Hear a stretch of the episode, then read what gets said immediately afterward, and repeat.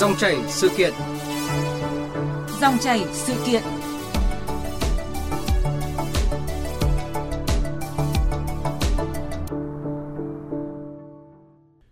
Thưa quý vị và các bạn, một trong những nguyên nhân khiến cho vấn nạn cuộc gọi rác, tin nhắn rác, lừa đảo thời gian qua vẫn tiếp diễn, đó là do các đại lý bán sim lách luật, thuê người đứng tên thuê bao, sau đó bán ra thị trường cho người khác.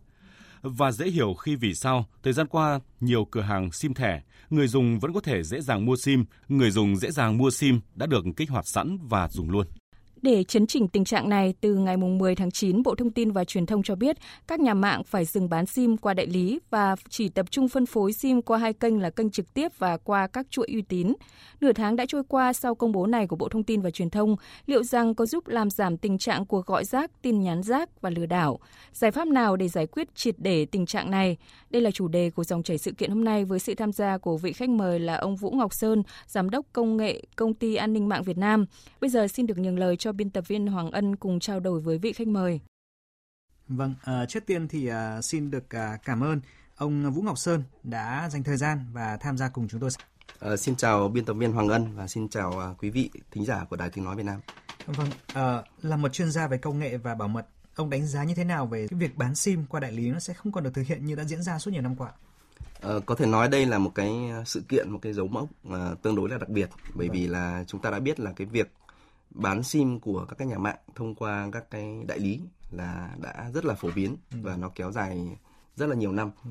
Và theo thống kê từ nhà mạng thì tới 80% các cái sim mới bán ra được à, phân phối thông qua các cái kênh đại lý. Vâng. Thì có thể nói là nếu à, việc à, các cái nhà mạng mà dừng bán sim ở các cái đại lý thì là một cái sự kiện tương đối là đặc biệt.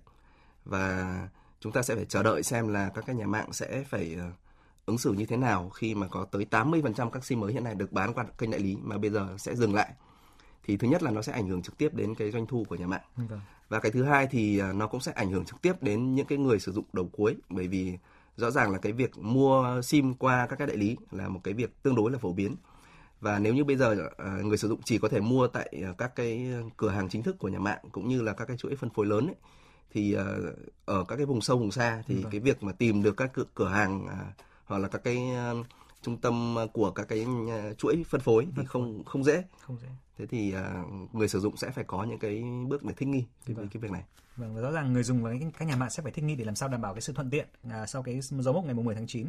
À, thưa ông ạ, thực tế thì để bán được sim di động thì à, không ít đại lý đã sử dụng thông tin cá nhân của người dân à, mượn hoặc là thuê lại để đăng ký thông tin thuê bao rồi đem bán cho người dùng khác và dẫn đến tình trạng thuê bao chính chủ nhưng mà người sử dụng thì không phải là chính chủ. Vậy thì trách nhiệm của các nhà mạng trong trường hợp này sẽ là như thế nào thưa ông? Ờ, rõ ràng thì cái việc này là cái trách nhiệm của nhà mạng là không thể tránh khỏi bởi vì là để xảy ra một cái vụ việc nó nó lâu như vậy vâng. Ờ, khi mà người dân có thể ra mua sim tại các cái đại lý tương đối là dễ dàng và thậm chí không cần xuất trình các cái loại giấy tờ tùy thân. Vâng. À, trong khi theo quy định thì à, đã ghi rất rõ là khi chúng ta kích hoạt một cái sim mới thì chúng ta phải có những cái giấy tờ tùy thân và đặc biệt là cái thông tin thì cần phải chuẩn hóa với cơ sở dữ liệu quốc gia về dân cư. Vâng. À, tuy nhiên thì à, chúng ta đã thấy rằng là có thể mua rất dễ dàng các cái sim ở các cái đại lý mà không cần phải xuất trình các cái giấy tờ tùy thân.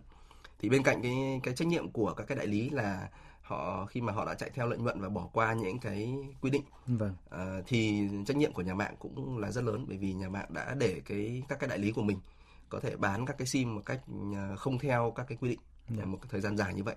Vâng, quá dễ dàng vâng. Thưa ông là sau đợt chuẩn hóa thuê bao hồi tháng 3 vừa qua của các nhà mạng thì ngỡ tưởng rằng là cuộc gọi làm phiền lừa đảo thì sẽ giảm bớt. À, nhưng mà thưa ông là chính bản thân tôi tôi cũng rất, nhận được rất nhiều cuộc gọi ờ, làm phiền thậm chí từ những cái sim 10 số thoạt nhìn thì rất là đáng tin và thậm chí điện thoại cũng không hề đưa ra cảnh báo rằng đây là cuộc gọi lừa đảo cái biển dấu màu đỏ trên những điện thoại thông minh ấy. Tại sao lại có tình trạng này thưa ông? Ờ, cái việc mà chuẩn hóa thông tin thì nó sẽ giúp là cái thông tin đăng ký sử dụng sim nó trùng khớp với cái thông tin mà đã lưu trữ ở trong cơ sở dữ liệu quốc gia về dân cư. Vâng. Chứ nó không đảm bảo là cái người đang sử dụng sim và cái người active à, cái người kích hoạt cái sim À, là một. Vâng. Thế thì ờ, đã xảy ra cái vấn đề là các cái đại lý vì chạy theo lợi nhuận thì họ đã kích hoạt sẵn uh, các cái sim này với những cái thông tin mà họ đã có uh, ví dụ họ có thể thu thập các cái thông tin này từ các cái nguồn ở trên mạng. Vâng. Thì sau đó tiến hành đăng ký uh, uh, kích hoạt các cái sim với thông tin của những cái người mà họ đã có trong danh sách. Và sau đó thì các cái sim này lại bán lại cho những cái người khác. Thế thì cuối cùng là cái người sử dụng sim lại không phải là cái người đã đăng ký cái tên ban đầu. Vâng. mặc dù tên thì à, đăng ký thì vẫn là chính chủ vẫn là trùng khớp với cơ sở dữ liệu quốc gia về dân cư. Nhưng mà cái người sử dụng sau đó thì lại không phải là cái người đăng ký. Dẫn tới là những cái đối tượng lừa đảo những cái đối tượng mà phát tán các cái cuộc gọi rác ấy, vâng. thì có thể dễ dàng mua những cái sim này và sau đó thì thực hiện các cái hành vi như vậy Dạ vâng. À, và trước khi tiếp tục cuộc trò chuyện thì bây giờ xin mời quý vị và ông Vũ Ngọc Sơn sẽ cùng nghe một phản ánh của phóng viên Thừa Xuân thường trú tại khu vực Tây Bắc. Vào ngày 23 tháng 8 vừa qua, bà Nguyễn Thị Huệ ở tổ 5, thị trấn Mậu A, huyện Văn Yên, tỉnh Yên Bái bất ngờ nhận được cuộc gọi từ một người giọng miền Nam, xưng là người của tòa án, thông báo cho gia đình bà biết có một vụ việc rất quan trọng. Hiện đơn đang gửi đến Bộ Công an. Bà tắt vội máy rồi điện cho trưởng công an thị trấn.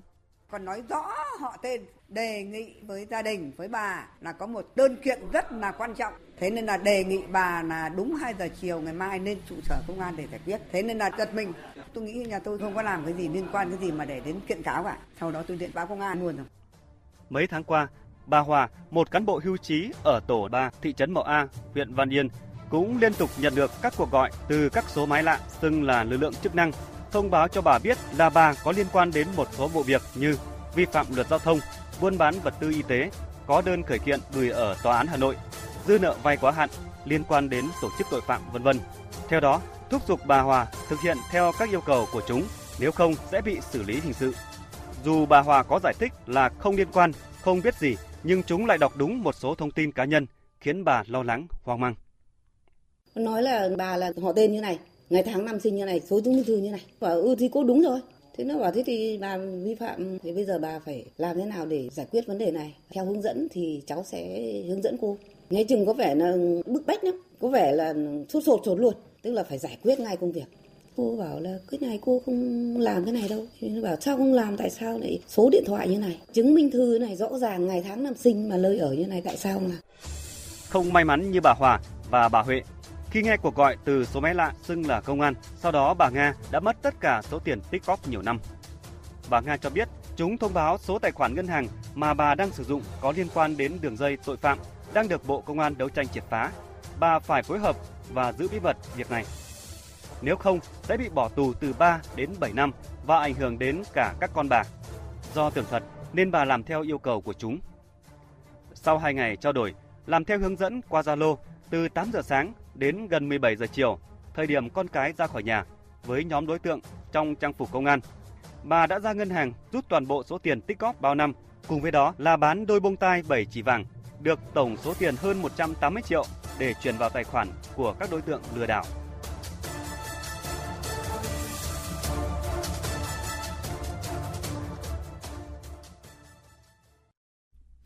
Thưa vị khách mời và thưa quý vị, À, qua phản ánh vừa rồi thì chúng ta thấy rằng là lừa đảo chuyển tiền qua số tài khoản ngân hàng là thủ đoạn không mới, nhưng mà rất nhiều người đã trở thành nạn nhân. Vậy thì cái việc là chỉ ngăn chặn sim giác thì có thể giải quyết dứt điểm tình trạng này không thưa ông? Ờ, việc ngăn chặn sim giác thì tôi khẳng định là cần thiết và vâng. nó là một phần trong à, các cái nỗ lực để ngăn chặn cái tình trạng lừa đảo.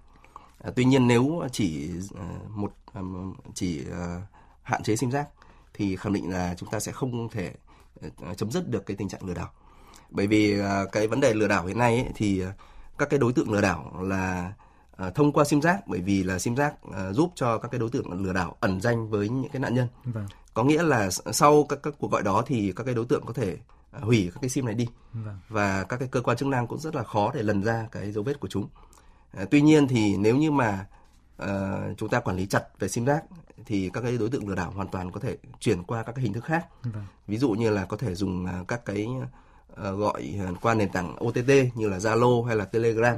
Và thực tế hiện nay thì uh, trong các cái vụ lừa đảo thì cái việc sử dụng sim giác uh, cũng chỉ là một cái khởi đầu. Vâng. Và sau đó thì thường các cái đối tượng sẽ uh, hướng dẫn các cái nạn nhân là chuyển qua Telegram hoặc là Zalo vâng. để tiếp tục trao đổi. Và cái sim giác thì nó chỉ là cái khởi đầu đầu tiên thôi và nếu như mà sau này thì chúng ta có thể ờ, chặn được cái vấn đề về sim giác thì các cái đối tượng lừa đảo hoàn toàn có thể xuất phát từ cái uh, các cái cuộc gọi trên Zalo và Telegram mà không cần phải sử dụng sim giác. Vâng, như vậy sẽ có rất nhiều hình thức mới phái sinh khi kể khi mà sim giác được ngăn chặn một cách triệt để. À, đúng rồi, về bản chất thì cái vấn nạn lừa đảo ở đây là các cái đối tượng lừa đảo có thể uh, thao túng tâm lý của người dùng, uh, thao túng tâm lý của nạn nhân và từ đó thì chiếm đoạt những cái khoản tiền rất lớn và vì cái cái nguồn thu từ những cái nạn nhân này rất là lớn cho nên các cái đối tượng lừa đảo sẽ tìm mọi cách để có thể tiếp tục liên lạc được với nạn nhân và tiếp tục à, tiến hành các cái kịch bản lừa đảo mà chúng đã có thể chuẩn bị. Dạ vâng. À, thưa ông rằng là đại diện Bộ Thông tin và Truyền thông cho biết rằng là đối với các tin nhắn cuộc gọi lừa đảo kẻ xấu chủ yếu mạo danh các cơ quan công quyền như là công an, à, cảnh sát giao thông, viện kiểm sát hay là ngân hàng và Bộ Thông tin và Truyền thông thì đã trao đổi với các đơn vị có liên quan để tiến hành à, thí điểm việc định danh cuộc gọi các đơn vị này. Vậy thì cái bước tiến này nó sẽ mang cái ý nghĩa như thế nào trong cái việc à, ngăn chặn à, lừa đảo mạo danh hiện nay thưa ông? việc à, định danh các cái cơ quan tổ chức công quyền thì rất là cần thiết bởi vì nó sẽ giúp cho là những cái cuộc gọi xuất phát từ cái các cơ quan này nó sẽ được phân biệt uh, rõ với các cái cuộc gọi mà mạo danh và lừa đảo. Vâng.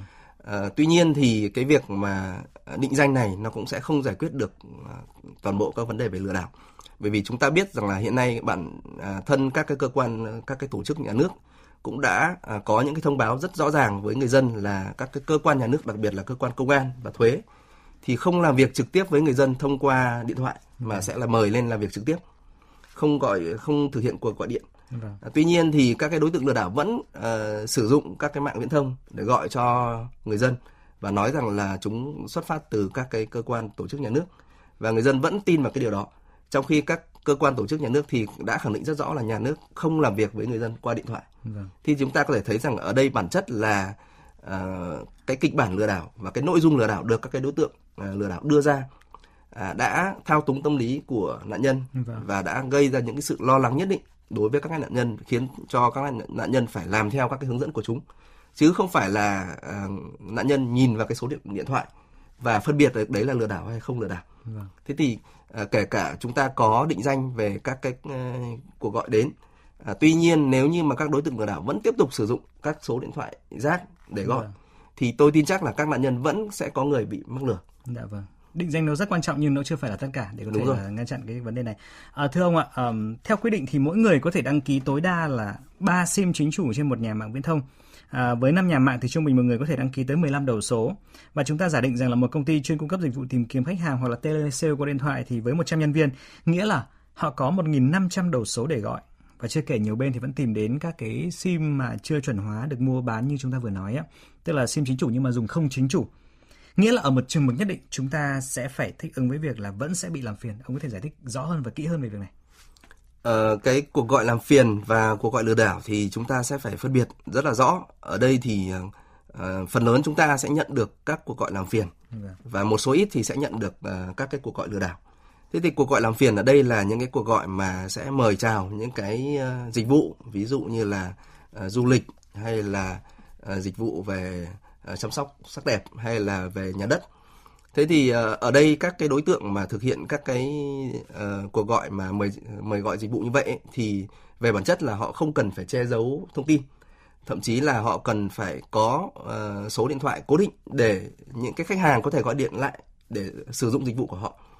Uh, chẳng qua là hiện nay thì cái vấn đề về sim giác đang được uh, tương đối là là phổ biến và họ có thể mua rất rất là dễ dàng. Vâng. Thế thì những cái đối tượng này họ có thể là mua những cái sim bởi vì là khi mà làm những cái việc à, gọi mời chào như vậy thì nó có thể là những công việc mang tính thời vụ thì họ sẽ chọn mua những cái sim rác vâng. để họ có thể là làm xong công việc này và sau đó họ sẽ làm công việc khác thì họ sẽ đổi sim khác. Ừ. Thế thì à, nó chỉ à, thuận tiện hơn cho họ trong cái việc là họ sẽ thay đổi cái cái cái số điện thoại khi mà làm các cái công việc khác nhau nhưng về bản chất ở đây là họ không muốn là là ẩn danh với cái người uh, nghe điện thoại. Vâng. Vì vậy nếu như mà trong trường hợp mà chúng ta có quản lý chặt sim giác thì uh, những cái người này họ vẫn có thể sử dụng uh, bản thân cái số điện thoại của họ yeah. Dạ. để họ thực hiện cái cái các cái cuộc gọi. Vâng. Và cái cuộc gọi làm phiền thì theo tôi là nó sẽ không giảm ngay. Không giảm ngay được. À, còn đối với các cái cuộc gọi lừa đảo ấy thì chúng ta thấy rằng là các cái đối tượng lừa đảo thực ra thì về bản chất là các đối tượng lừa đảo không cần dùng quá nhiều sim. Vâng à, chúng chỉ cần dùng một số sim nhất định bởi vì là các cái nạn nhân mà nhận các cái cuộc gọi lừa đảo không phải là quá nhiều và các cái đối tượng lừa đảo hoàn toàn có thể là sử dụng à, tiền để thuê à, những cái người à, ra đăng ký à, ở các cái đại lý của nhà mạng vâng. các cái cửa hàng chính thống của nhà mạng để mua các cái sim và sau đó thì chúng sẽ mua lại với giá cao vâng. và với những cái người mà không có nhiều cái hiểu biết về pháp luật thì có thể họ sẽ uh, sẵn sàng họ làm theo cái việc đó bởi vì là một cái thu nhập mà tương đối là là là đáng kể từ cái việc là đi đăng ký sim và sau đó bán lại cho người khác Vâng. thì sẽ có rất là nhiều người có họ họ sẵn sàng họ làm việc đó và trên thực tế hiện nay thì ví dụ như với các cái tài khoản ngân hàng chẳng hạn thì rất nhiều người có thể sẵn sàng là đi đăng ký à, mở tài khoản với với ngân hàng Vâng. và sau đó thì lại bán lại cho những người khác với cái ờ, giá từ 500 đến 2 triệu. Thế thì ờ, cái việc mà đăng ký một cái tài khoản ngân hàng nó còn phức tạp hơn rất nhiều so với cái việc mà đăng ký mua một cái sim. Thế thì ờ, các cái đối tượng lừa đảo hoàn toàn có thể lợi dụng những cái người mà có những cái hiểu biết hạn chế ờ, về về pháp luật Vâng. là để đi đăng ký các cái sim và bán lại cho cho chúng và chúng vẫn tiếp tục có thể sử dụng các cái sim này vào các cái mục đích lừa đảo. Dạ vâng. À, thưa ông, à, chúng ta sẽ đi vào một cái vấn đề nó tương đối là kỹ thuật một chút xíu ạ. À, có hai cổng là cổng chống thư giác.vn và thông báo giác.is.gov.vn thì đã nhận được hàng trăm nghìn lượt đã phản ánh của người dân về cuộc gọi rác và tin nhắn rác. Rồi có cả các cái ứng dụng trên điện thoại hỗ trợ lọc cuộc gọi nữa. À, ông có khuyến nghị gì đối với các thính giả đang nghe cuộc trò chuyện của chúng ta về các cái giải pháp để có thể là tránh bị làm phiền và tránh cái nguy cơ là chúng ta sẽ bị à, lừa đảo thông qua mạng viễn thông? Ờ, hiện nay thì ở Việt Nam chúng ta có khoảng hơn 120 triệu thuê bao di động Vâng. và một tháng thì đâu đó chúng ta có hơn một triệu rưỡi cái sim mới được bán ra. Thế thì cái số lượng à, trăm nghìn hay là chục nghìn về cái phản ánh về các cái cuộc gọi rác hay là những cái vụ việc liên quan đến lừa đảo nó là quá nhỏ so với cái số sim mới được bán ra hàng ngày. Và vì vậy thì à, chúng ta khi mà chúng ta chặn một cái số điện thoại này hoặc là chúng ta đã cảnh báo một cái số điện thoại này à, các nhà mạng có thể gắn thông tin vào các cái số điện thoại đó là đây là số điện thoại rác hay là số điện thoại mà à, phục vụ mục đích lừa đảo. Vâng. thì về bản chất là các cái đối tượng đã chuyển sang sử dụng các cái sim khác. Thì cái việc này nó cũng sẽ ờ, hạn chế được phần nào. Tuy nhiên nó cũng sẽ không giải quyết được bởi vì về bản chất là các cái đối tượng lừa đảo sẽ thay đổi các cái sim liên tục.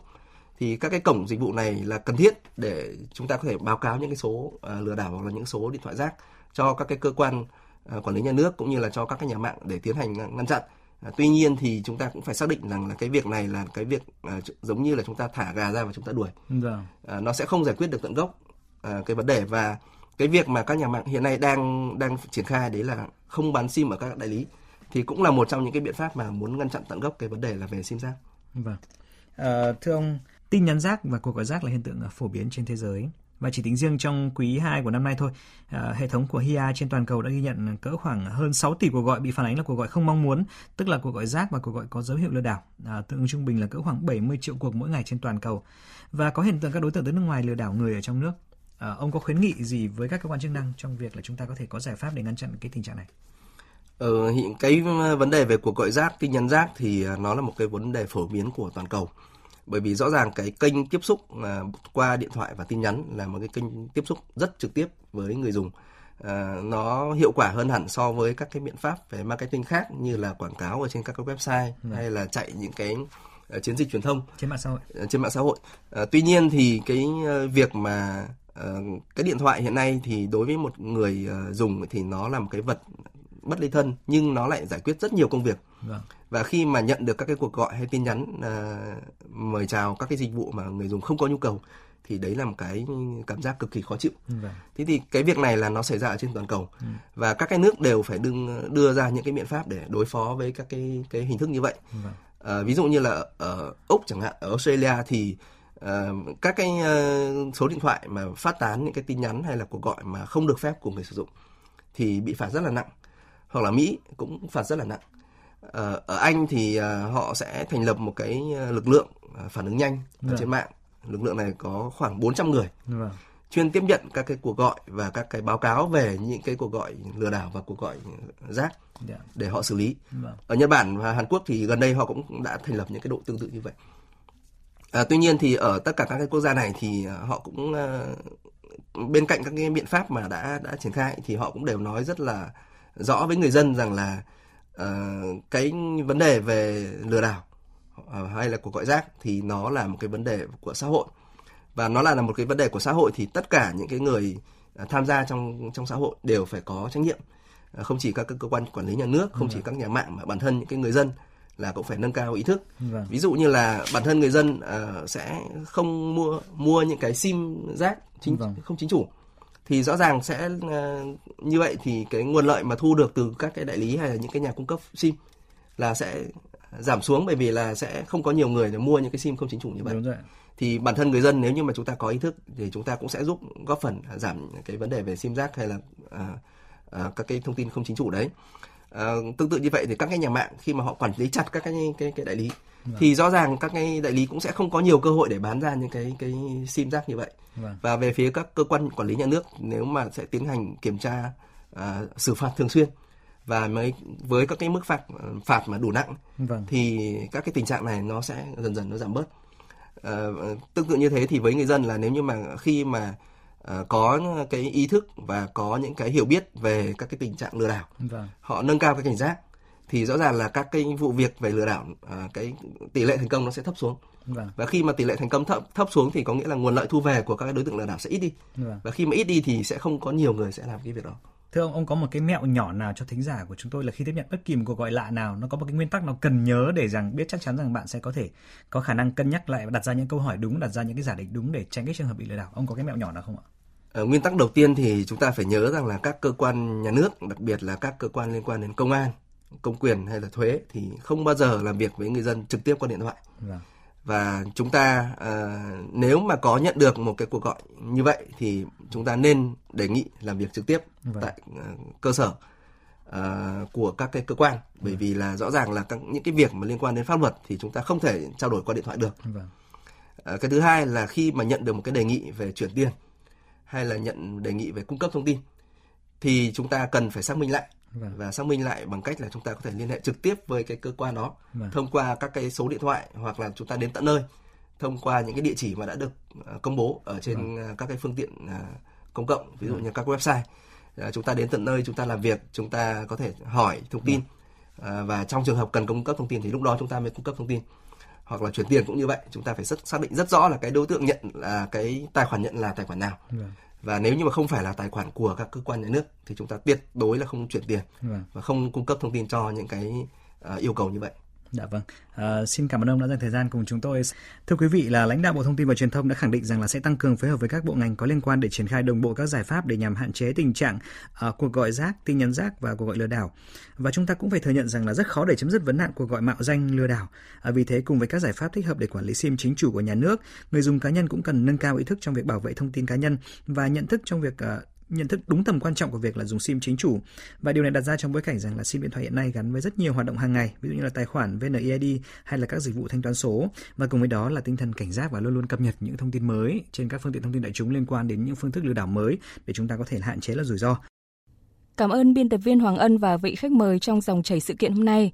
Thưa quý vị và các bạn, trước khi đến với những nội dung khác của cuộc sống 365 hôm nay là ít phút dành cho quảng cáo.